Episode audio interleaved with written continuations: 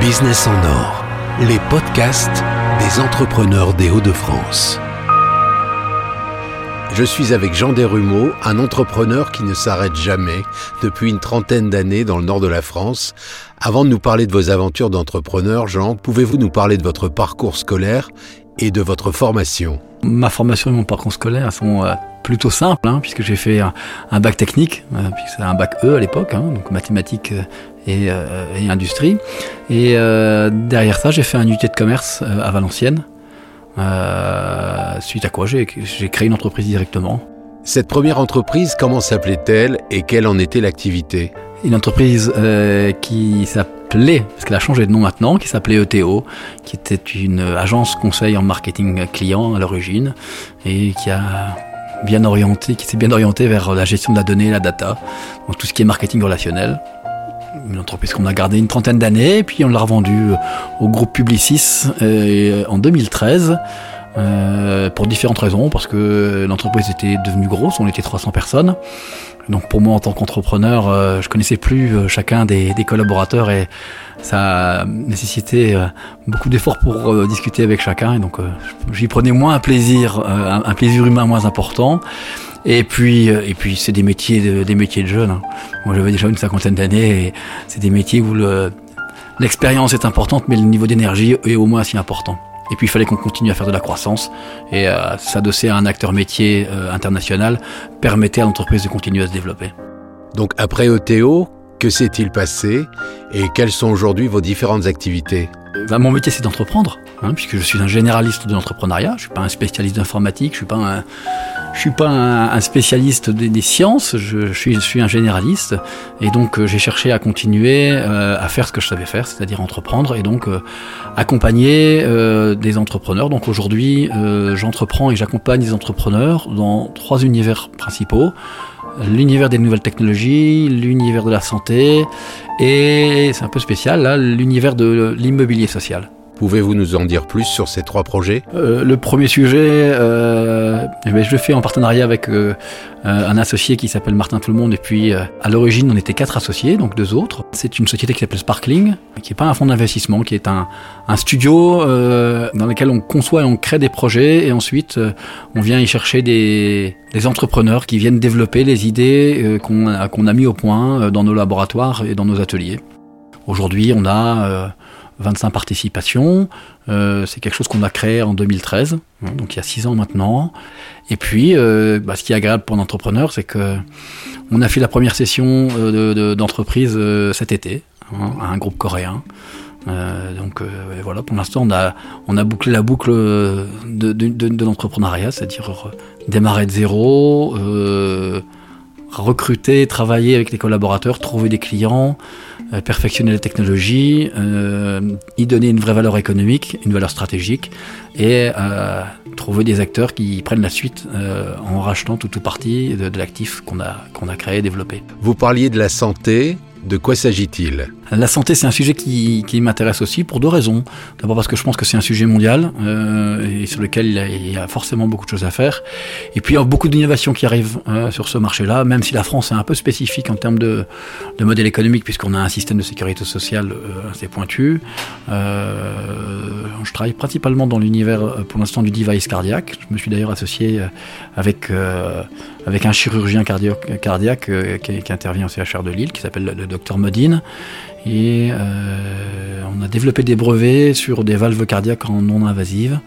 On a démarré ça il y a 5 ans maintenant et euh, on vient de créer un partenariat avec un groupe japonais par le biais de sa filiale chinoise.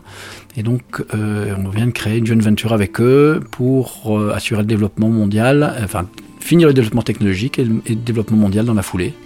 Donc là aussi c'est un sujet assez intéressant j'ai un une courbe d'apprentissage importante parce que évidemment, je suis pas de formation médicale comme on en a parlé un petit peu tout à l'heure, mais euh, c'est d'ailleurs un des moteurs euh, euh, qui, me, qui me fait vivre tous les jours. C'est comprendre et découvrir des, nouveaux, des nouveaux univers euh, avec des hommes qui ont un niveau d'expertise, ou des femmes d'ailleurs, ou qui ont un niveau d'expertise euh, largement supérieur au, moins, et ce qui, au mien, et ce qui me permet d'être nourri aussi au quotidien. Et donc la troisième activité, c'est La troisième, c'est l'immobilier social. Alors c'est un peu particulier. Euh, quand j'ai cédé ETO en, en 2013, euh, donc évidemment, euh, ça m'a donné de la liquidité financière. Entreprendre, c'est un métier à risque.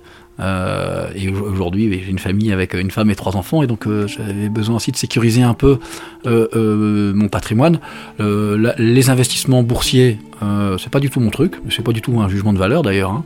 Mais bon, euh, ouvrir le journal le matin et avoir une bonne ou une mauvaise nouvelle, c'est pas mon mode de fonctionnement. Et donc chercher à, à, à sécuriser un peu une partie de mon patrimoine. Euh, et donc l'immobilier, ça me paraissait pas mal. Mais en même temps, euh, en termes de modèle éducatif euh, pour les enfants, euh, l'exemplarité de dire, voilà, ça fait 15 ans que on a acheté la coque d'un magasin et maintenant on a des loyers qui rentrent parce qu'on a fini de rembourser le, le, crédit. Bon, c'est pas terrible comme, comme modèle éducatif, et donc j'ai cherché à faire de l'immobilier avec du sens.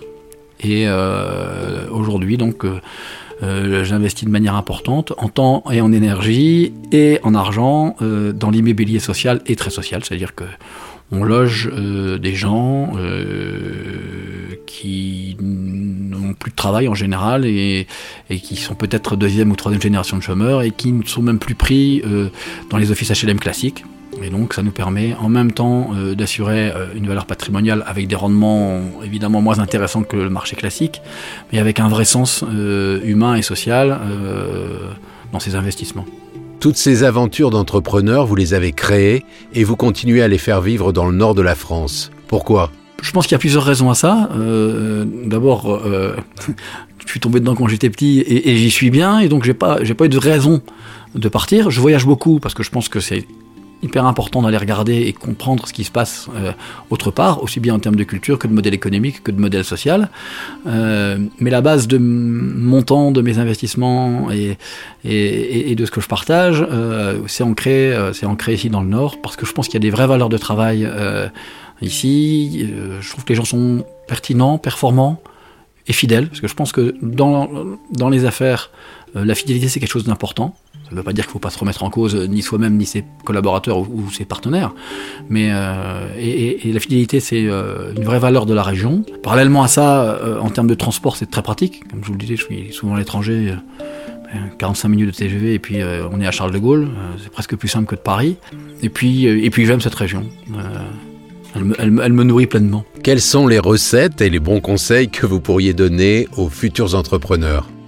Cultiver son audace, ça c'est certain.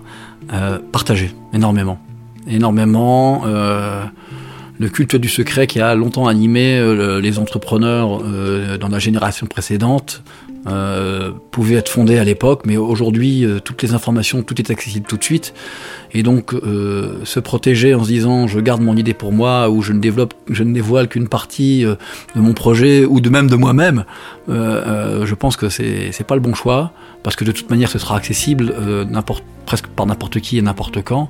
Donc, autant choisir de partager ce qu'on veut, quand on veut, avec qui on veut, et au moment où on le désire, parce que de toute manière, un partage, c'est le début de la création de la richesse. Et le rôle d'un entrepreneur, la mission d'un entrepreneur, c'est de créer de la richesse. Je ne parle pas de richesse économique. La richesse économique, c'est la conséquence des autres richesses. La, vraie richesse d'un entrepreneur, c'est la richesse relationnelle, c'est la richesse sociale, c'est la richesse technologique, c'est toutes ces richesses-là qui créent le contenu d'une entreprise. Et derrière ça, la conséquence, c'est la richesse économique. Mais c'est pas la cause. Et donc, c'est aussi un conseil que je donnerais aux entrepreneurs. N'entreprenez surtout pas pour l'argent. Entre, entreprenez pour partager votre richesse, créer d'autres richesses comme celle qu'on vient d'évoquer, et la conséquence de ça, ce sera peut-être une richesse économique. Et il ne faut pas se tromper. C'est faut pas entreprendre pour créer une richesse économique. Il faut entreprendre parce qu'on a une richesse à partager et vraiment la partager. Et une fois qu'elle est partagée, ça crée beaucoup d'autres richesses et la conséquence, c'est la richesse économique. Donc c'est pour ça que je pense que la notion de partage, elle doit vraiment être au cœur de l'entrepreneur ou de l'intrapreneur. Vous reste-t-il un peu de temps libre pour d'autres passions? Alors c'est un vrai sujet. Euh, non pas mes hobbies ou mes passions, mais euh, justement euh, la manière dont on peut administrer, gérer et choisir de gérer son temps, surtout choisir de gérer son temps quand on est entrepreneur. alors pour ma part, ça doit faire 25 ans maintenant que je travaille à temps partiel, Déjà à l'époque chez ETO, on travaillait avec mon associé Nicolas à 4-5e pour garder d'abord du temps libre pour faire autre chose, mais aussi pour laisser de l'espace vide. Pour soi-même, mais aussi pour les, équipes avec lesquelles on travaille. Et donc, je, je, pense que la, distance peut créer de la performance. Et entreprendre, c'est faire vivre une équipe.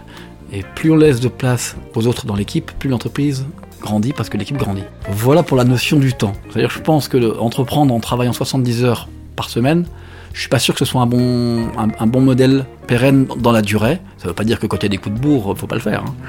Mais euh, je, pense que compte tenu du niveau de responsabilité, du niveau de, pression que peut avoir euh, euh, un entrepreneur, c'est hyper important d'avoir des zones de respiration et il faut se les imposer, et il faut les pas les imposer aux autres, mais les annoncer aux autres. C'est-à-dire que c'est clair, ça fait partie des règles de vie. De ma vie dans l'entreprise, j'organise comme ça. Depuis longtemps, euh, j'ai une notion de temps libre, en tout cas détaché de l'entreprise, importante. D'autant plus qu'aujourd'hui, le temps libre, euh, il reste quand même toujours lié à l'entreprise, parce qu'on est toujours connecté à tout. Mais, mais c'est quand même très important de se dire, voilà, se le dire à soi et de le dire aux autres qu'on a un rythme de travail qu'on a choisi qui est celui-là.